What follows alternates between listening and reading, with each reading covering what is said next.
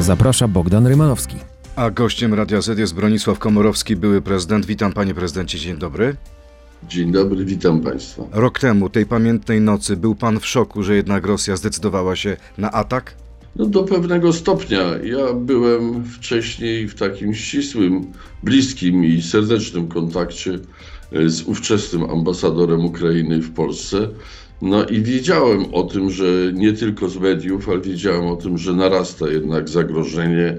Są tworzone y, poważne bardzo siły rosyjskie na granicach. No ale oczywiście gdzieś tam się kołatała nadzieja, że to może jest tylko demonstracja siły.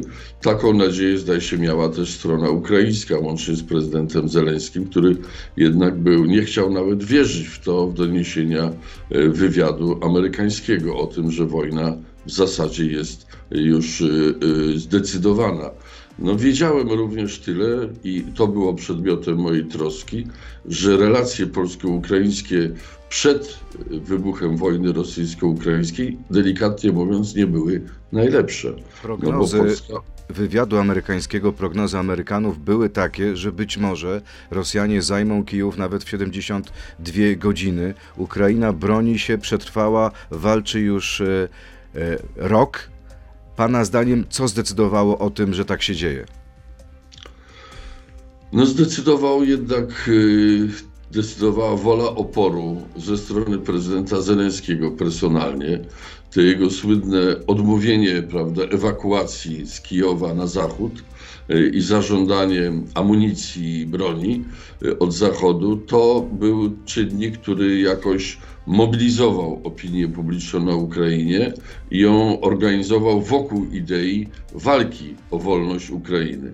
Yy, myślę, że o tym zadecydowało, że Ukraina taką postawę przyjęła, no jednak zadecydowały te deklaracje świata zachodniego, szczególnie Stanów Zjednoczonych, które obiecały pomoc. Także Polska nie była Polska pierwszym krajem, bo chyba dopiero siódmym, nawet po Czechach bo mówiłem o tym, te relacje polsko-ukraińskie przed wybuchem wojny były kiepskie, to znaczy nie było prawie żadnych relacji, kontaktów na wyższym szczeblu, bo zadecydowała opinia Jarosława Kaczyńskiego, że Ukraina z banderą na sztandarach do Unii Europejskiej nie wejdzie. Ale Więc dzień wcześniej, pamięta pan, panie prezydencie, prezydent Duda pojechał do Kijowa. Dzień przed dzień wybuchem wojny. No to wszystko było efektem przekazania i stronie polskiej przez wywiad amerykański takich alarmistycznych bardzo opinii, że wojna jest tuż, tuż. Tak, Polska na szczęście zweryfikowała swoją politykę wobec Ukrainy i powiem wprost, po tym okresie początkowym, czy od momentu wybuchu wojny wyraźnie stanęła, e, tak powiem, ponad podziałami historycznymi i włączyła się bardzo silnie w nurt wspomagania Ukrainy, ale nie, nie zapominajmy tego, bo naprawdę nie byliśmy pierwszym krajem, który udzielił Ukrainie pomocy, bo były kraje, które pomoc wojskową, militarną udzielały jeszcze przed wybuchem wojny i to zadecydowało, że Ukraina miała czym się bronić. W tym pierwszym szeregu były i Stany Zjednoczone, ale i na przykład Wielka Brytania. Ja pamiętam, kiedy pojawiła się ta wypowiedź pana ministra Sikorskiego o tym zawahaniu się, minister Dworczyk pokazał zdjęcia, że już y, właśnie w momencie, tu, tuż przed wybuchem, pojechały na Ukrainę y, pierwsze polskie transporty. No właśnie, dokładnie pan Dworczyk to potwierdził. Tak, tuż przed wybuchem ale Polska jest sąsiadem Ukrainy wolny od wielu lat i na przykład brygadę polsko-litewsko-ukraińską w, w, w, Lublinie jeszcze tworzono za moich czasów z zamysłem szkolenia kadr wojska ukraińskiego pod kątem perspektywy natowskiej Ukrainy. Więc Polska zmarnowała parę lat, ale na szczęście dzisiaj to nadrabia. Panie prezydencie, za każde jutro trzeba się bić, mówił dzisiaj prezydent Zełęński w orędziu do Ukraińców. Jak długo będą się jeszcze bić Ukraińcy? Jak długo mogą się jeszcze bić Ukraińcy? Wie pan, chciałoby się, żeby musieli bić się jak najkrócej, ale żeby mogli jak najdłużej, jeśli będzie taka potrzeba. No, życzymy Ukrainie sukcesu militarnego i politycznego. Y, Życzymy klęski Rosji, ale wszyscy wiemy, że zasoby rosyjskie są ogromne, jeśli chodzi o ilość ludzi, także o zdolności przemysłu zbrojeniowego rosyjskiego, więc wszyscy wiemy, że to nie jest takie proste. Na sam te magiczne słowa, że życzymy Ukrainie, nie wystarczą. Świat zachodni na szczęście wkracza chyba w nową, w nowy jakby w nową myśl o, o tym, jak reagować na sytuację na Ukrainie i zaczyna się nastawiać na konflikt długotrwały. To dla Ukrainy i dobra, i zła informacja, bo długotrwały konflikt to oznacza y, no, ruinę gospodarki ukraińskiej przede wszystkim.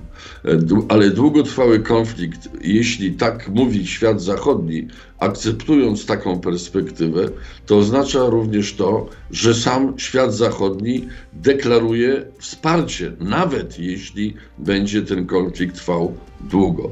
Więc to jest niejednoznaczne, czy to dobrze, czy to źle, ale trzeba się nastawiać na długotrwałe. Pan należy, wsparcie panie prezydencie, do ludzi, którzy nie są hura optymistami, którzy studzą raczej nastroje, bo mówi się o tym, że już niedługo Ukraina tak naprawdę zwycięży. Czy pana zdaniem Ukraina ma szansę na wyparcie wojsk rosyjskich z tych terenów zajętych 24 lutego ubiegłego roku? To, to ciekawy wątek, wie pan. No, jest pytanie do każdego z nas. A co rozumiemy pod takim hasłem ogólnym Ukraina zwycięży?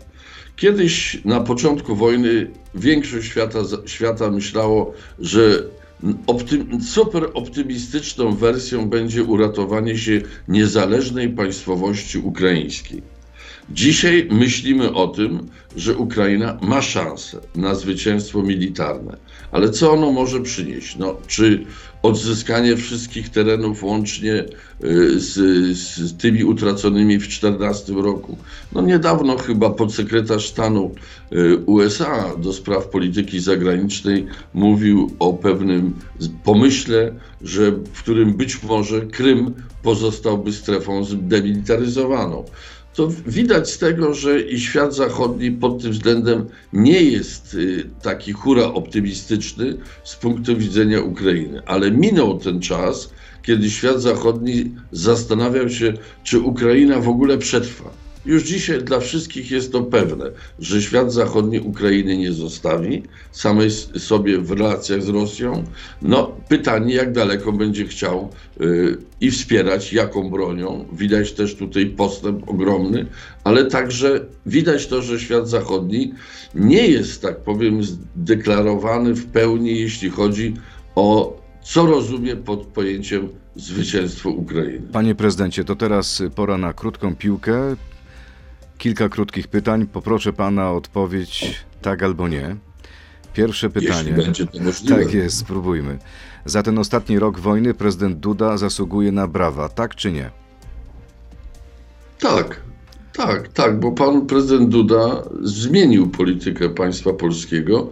Rzeczywiście pojechał tuż przed wybuchem wojny y, do Kijowa i chyba wpłynął na politykę państwa polskiego, na odejście od tego, co mówił y, y, pre, byłemu prezydentowi, poprzedniemu prezydentowi Ukrainy Jarosław Kaczyński, że z banderą to wy do Unii nie wejdziecie. Panie prezydencie, poproszę o krótkie tak albo nie. Odwiedziny Bidena w Polsce dadzą PiSowi trzecią kadencję, tak czy nie?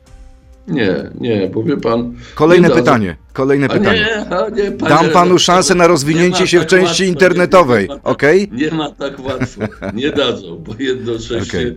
no wszyscy widzą, że ten balon nadęty propagandowy został, tak powiem, pozbawiony Kolejne pytanie, panie prezydencie. Że wyprawa, przyjazd do Polski był tylko kamuflażem dla wyjazdu na Kolejne pytanie. Proszę o krótką odpowiedź. Donald Tusk niebezpiecznie skręca w lewo, tak czy nie?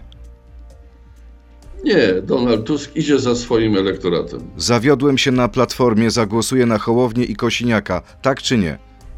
Nie, zagłosuję na tego, kto mnie przekona swoim programem i swoim, swoim tak powiem, ideowym I ostatnie pytanie w krótkiej piłce. Putin jest już skończony i nie dotrwa na tym stanowisku do końca roku, tak czy nie? Taką mamy nadzieję. A czy do końca roku? Dotrwa, dotrwa. A więcej pytań do Bronisława Komorowskiego zapraszam Państwa do części internetowej naszej rozmowy na Radio ZPL, Facebooka i YouTube'a. To jest gość Radia Z. To pociągnijmy wątek pana, pana Putina. E, widzi pan tam na Kremlu, dostrzega pan jakiś zalążek buntu, czy raczej nie słychać i nie widać? No tak spekulują znawcy tematu, że taki ośrodek ewentualnego e, jakby mm, konkurencji z Putinem, no to są ci skrajni jastrzębie rosyjscy e, z kręgu właśnie grupy e, Wagnera i tak dalej, i tak dalej. Czyli i stąd chyba się bierze taka wstrzemięźliwość świata zachodniego w stawianiu, stawianiu, na, stawianiu na, na obalenie Putina, no bo może przyjść jeszcze gorszy. A może to są takie kontrolowane przecieki, takie straszaki, które wypuszcza sam Putin i mówi Zachodowi: słuchajcie, nie przeginajcie, bo przyjdą po mnie gorsi. Też jest to możliwe, aczkolwiek z jego punktu widzenia byłoby to ryzykowne w ogóle puszczanie jakichkolwiek sygnałów świadczących o jakimkolwiek zagrożeniu dla jego pozycji w Rosji. Więc myślę, że tam się jeszcze nie wytworzyła żadna, żadna grupa opozycyjna wobec Putina na tyle silna, że mogłaby zaznaczyć swoje w ogóle istnienie, poza krytyką ze strony skrajnie prawicowej, skrajnie nacjonalistycznych środowisk, no właśnie z kręgu grupy Wagnera. Uważa pan, że prezydent Zełęński powinien poważnie przemyśleć, żeby zasiąść do stołu z Rosją, z Putinem? Mamy dzisiaj o poranku taki nowy plan, dwunastopunktowy plan Chin. E, w pierwszym, najważniejszym akapicie czytamy, że rząd chiński wzywa Rosję i Ukrainę do wznowienia dialogu i odrzuca wszelkie próby użycia broni jądrowej. Jak pan myśli, to jest do przyjęcia dla obu stron? No widać jedno, że prezydent Zeleński tego, tej propozycji czy sugestii, bo to nie jest, jest jeszcze bardzo ogólne, nie odrzuca, wręcz odwrotnie przyjmuje zainteresowanie, mówiąc, że trzeba się z tym zapoznać. Świadczy to o tym, że prezydent Putin, że prezydent e, Zeleński oczywiście mówi do Ukraińców e, językiem bardzo twardym, ale na szczęście ma gdzieś w sobie przekonanie, że koniec czy wyjście z konfliktu musi się odbyć na drodze negocjacji, na, drogie, na drodze dyplomacji. Być może ta propozycja Chin jest o wiele ciekawsza z tego punktu widzenia niż na przykład propozycje tureckie, niż na przykład propozycje węgierskie, niż na przykład nawet pro, propozycje Watykanu. Y, być może propozycja Chin, jakiegoś pośrednictwa jest tutaj no, do przyjęcia przez obie strony. Jest pan rozczarowany postawą papieża Franciszka, postawą Watykanu w sprawie tej wojny? Wie pan, zakładam, że papież Franciszek nie jest najlepiej zorientowany w kwestiach Europy Wschodniej e, i z całą sympatią do niego myślę, że w jakiejś w znacznej mierze jednak tworzy tą politykę watykańską e, jednak urząd, urzędy watykańskie tworzą, sekretarz stanu konkretnie. Więc myślę, że tam jest z jednej strony stała myśl, marzenie Watykanu, aby ułożyć jak najkorzystniej relacje z Rosją. Y, to jest odwieczna, y, odwieczne dążenie Watykanu, y, ale z drugiej strony, no, jakaś chęć po prostu takiego, powiedziałbym, zademonstrowania kościelnego pacyfizmu, co ja rozumiem, nie podzielam, ale to do pewnego stopnia usprawiedliwia niektóre błędne wypowiedzi papieża. Pacyfizm kościelny jest jak najbardziej na miejscu. Kongres Stanów Zjednoczonych zgodził się na sprzedaż Polsce prawie 500 wyrzutni HIMARS. Mamy już Abramsy, będą koreańskie armata haubice, będą samoloty. Pochwali pan pana ministra Błaszczaka za te zakupy? Nie. A dlaczego? Nie. Absolutnie nie. Wie pan, te wszystkie zakupy są robione jakby z ukrycia. To znaczy nikt nie informuje opinii publicznej, jakie są potrzeby wojska. jakie są możliwości finansowe państwa polskiego. Nikt nie kwestionuje potrzeby dozbrajania armii polskiej, ale robienie zakupów, tak powiem, przez samego ministra z pominięciem parlamentu, no jest co najmniej niepokojące. Ale może jest tak dlatego, że mamy wojnę, trzeba szybko podejmować decyzje. Nie, wojnę mają Ukraińcy, a nie my. Więc, y, i, więc to już to nie jest żadne usprawiedliwienie. Proszę pana, w Stanach Zjednoczonych, które w dużo większym stopniu są zaangażowane w konflikt na Ukrainie, y, w Stanach Zjednoczonych każde 100 tysięcy dolarów są, jest akceptowane przez kongres. Czyli pan by wstrzymał te zakupy? I co, i Zdecydowałby to- się pan na wstrzymanie i y, wi- głębszą analizę? Zweryfikowałbym to przede wszystkim od strony możliwości finansowych państwa polskiego. Proszę pana, no 500 y, wyrzutni rakietowych tego typu, no nikt na świecie nie ma takiej ilości. To wymaga jakiegoś wyjaśnienia. No, Gdzie my wy- wybieramy się już na wojnę? Poza tym wie pan co? No te wszystkie zakupy są robione w ten sposób, że płacimy gigantyczne pieniądze dzisiaj, a mogliśmy zapłacić parę lat temu o wiele mniejsze, bo ze względu na wojnę cały ten sprzęt jest, parę, jest droższy. Te same patrioty, przecież ja jeszcze rozmawiałem z Amerykanami, była decyzja o zakupie patriotów dla Polski, była, była, byłyby kupione o wiele taniej. Kupili taniej na przykład Rumunii. Ale historia No, a Polska przyspieszyła, mamy wojnę, panie nie- prezydencie. Nie, no Może jest pana, nie- inna sytuacja niż sprzed kilku lat. Nie można, nie można wszystkiego zwalać na wojnę, no bo y, jeśli idzie wojna, no to też to trzeba powiedzieć opinii publicznej. Zbroimy się, bo idzie wojna. Ale tego się nie mówi, kupuje się w Ameryce tylko i wyłącznie. I w To Korei. błąd? Pana zdaniem to błąd? W moim przekonaniu trzeba powiedzieć, dlaczego na przykład Polska nie wchodzi we wspólną koncepcję zakupów y, y, niektórych typów uzbrojenia w ramach całej Unii Europejskiej. Rząd polski się z tego w ogóle nie chce się do tego ustosunkować. Jeszcze pan minister Macierewicz też się nie wytłumaczył, dlaczego zerwał kontrakty z Francją. No, y, ciągniemy Ukrainę do Europy. No, sami jesteśmy w Europie. No to może warto z tego wyciągnąć wnioski, że jednym z filarów bezpieczeństwa Polski, oprócz armii polskiej, oprócz Stanów Zjednoczonych, jest także Unia Europejska. Jej przemysł zbrojeniowy, jej systemy obronne i tak dalej, i tak dalej. Pytanie, czy jest szansa na wspólną politykę europejską?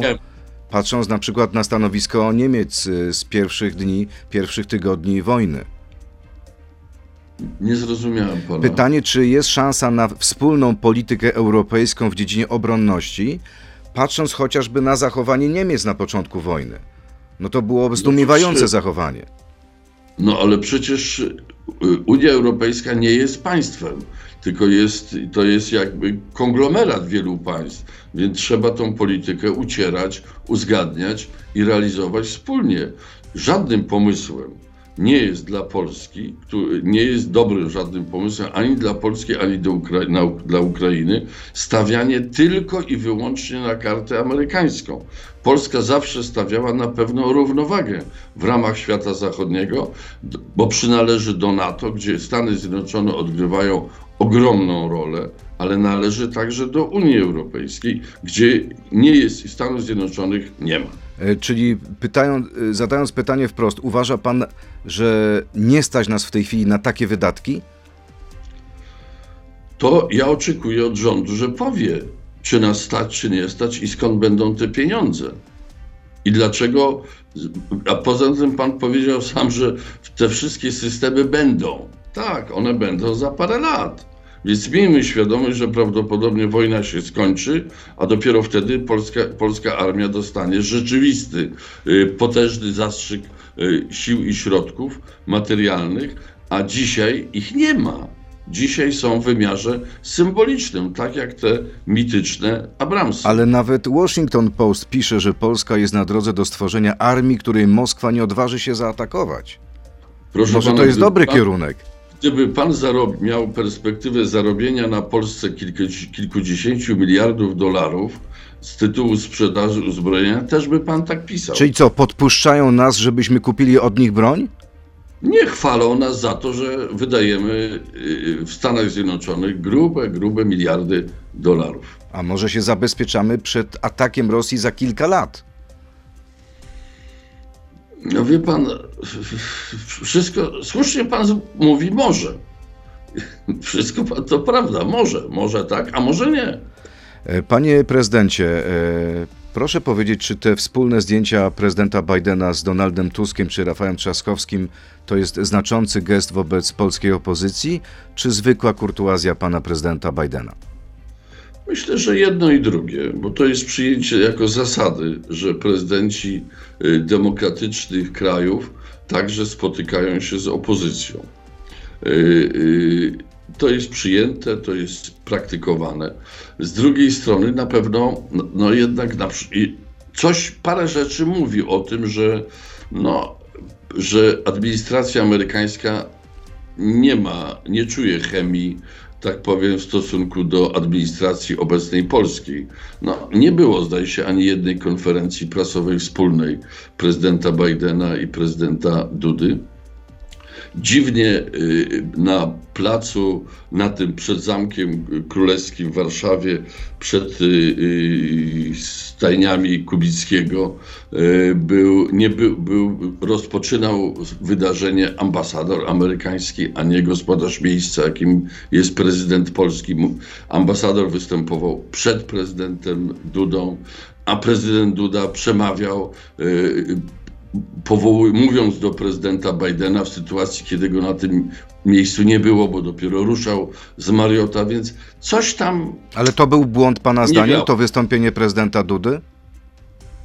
no wie pan, to jest chyba coś więcej niż pomyłka protokolarna. Yy, nie wiem, nie znam, nie chcę, nie chcę, a dla mnie to było, było to jednak szokiem, wie pan, yy, bo jeśli chce się, żeby świat nas szanował, to trzeba samego siebie szanować. Prezydent Biden y, miał spotkania z liderami opozycji, chociaż politycy PiSu mówią, że to były tak naprawdę tylko uściśnięcie dłoni. Y, Ale w żadnym momencie prezydent Biden nie wspomniał o problemie praworządności w Polsce. Pana zdaniem, y, może inaczej, jest pan zawiedziony, jest pan rozczarowany? Wie pan, to, to wystąpienie miało swoją y, logikę. Ono było oparte na emocjach i było adresowane do ludzi, którzy tego oczekiwali. Stąd tak bardzo, to było bardzo, bardzo dobre wystąpienie z punktu widzenia także oczekiwań opinii publicznej w Polsce. Inne bywają oczekiwania polityków. Zdaje się, dał temu wyraz także Jarosław Kaczyński.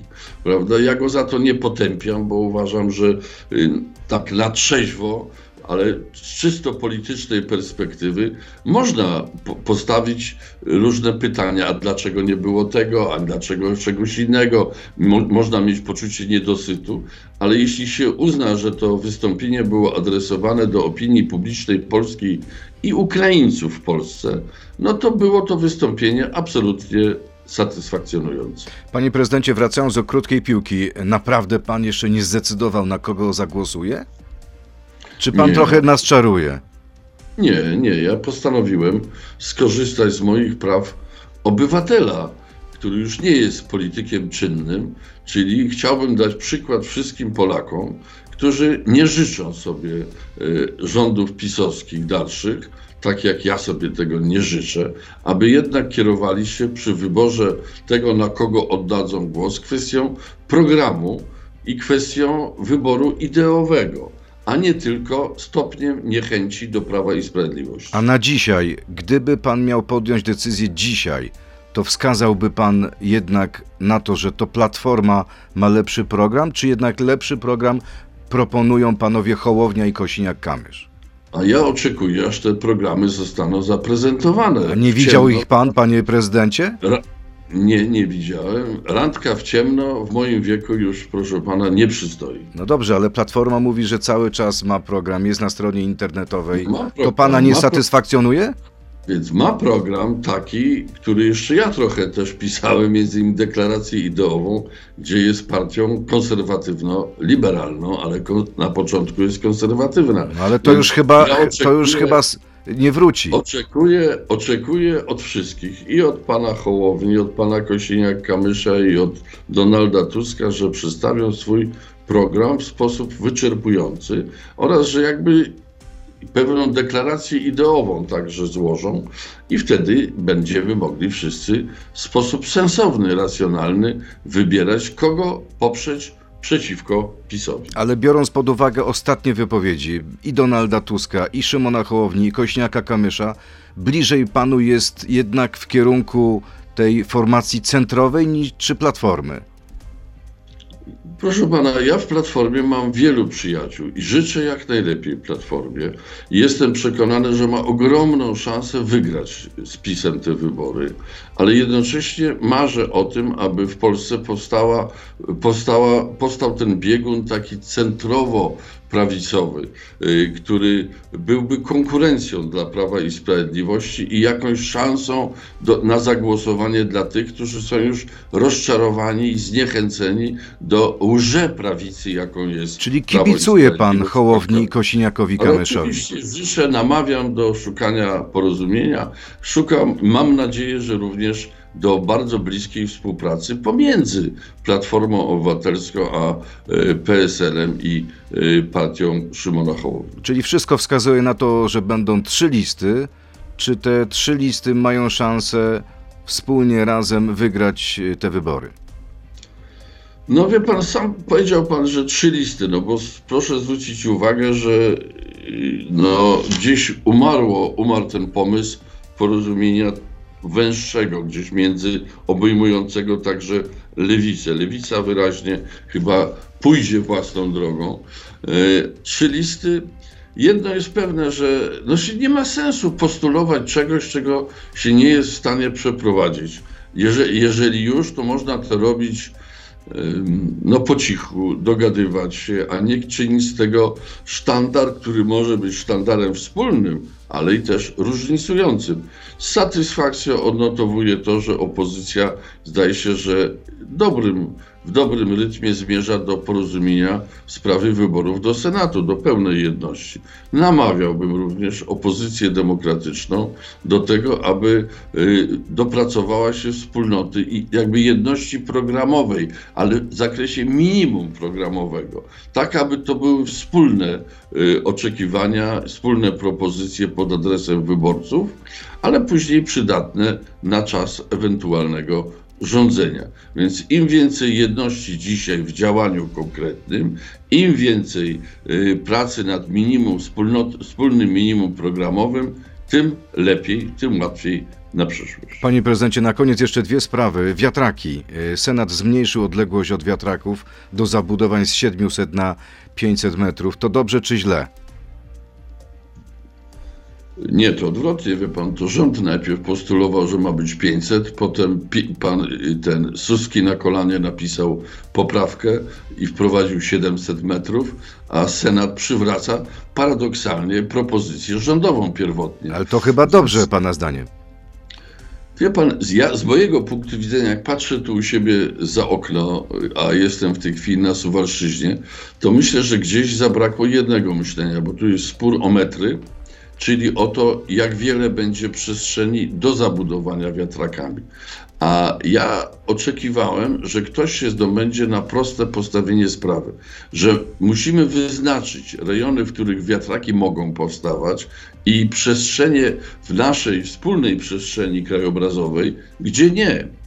No na tutaj przykład jakie przestrzenie powstały, pan, powinny wiatraki, być zamknięte dla które- wiatraków? które są w, w, w, na terenie Parku Krajobrazowego Suwalskiego, które są jakby w tle Parku Narodowego Wigierskiego.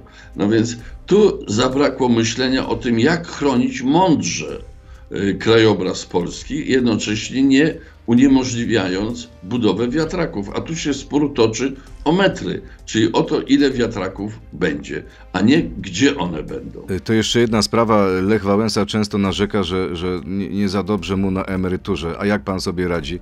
Wystarcza panu do pierwszego na emeryturze prezydenckiej? A ja wie pan, mam taki zwyczaj, żeby nie narzekać i nie liczyć za bardzo na państwo polskie. Czy je, jest pan trochę rozczarowany tym, co państwo Nie, polskie nie, daje byłym nie, prezydentom? Nie, nie, absolutnie nie, nie. Ja mam, pan, pensja byłych prezydentów jest powiązana z pensją aktualnego prezydenta. Pan prezydent Duda zadbał o siebie, siłą rzeczy trochę zadbał i o byłych prezydentów. Czyli stać- procentowy udział w tej Stać pensji. pana na temperaturę w domu w okolicy 23, a nie 17 stopni, tak?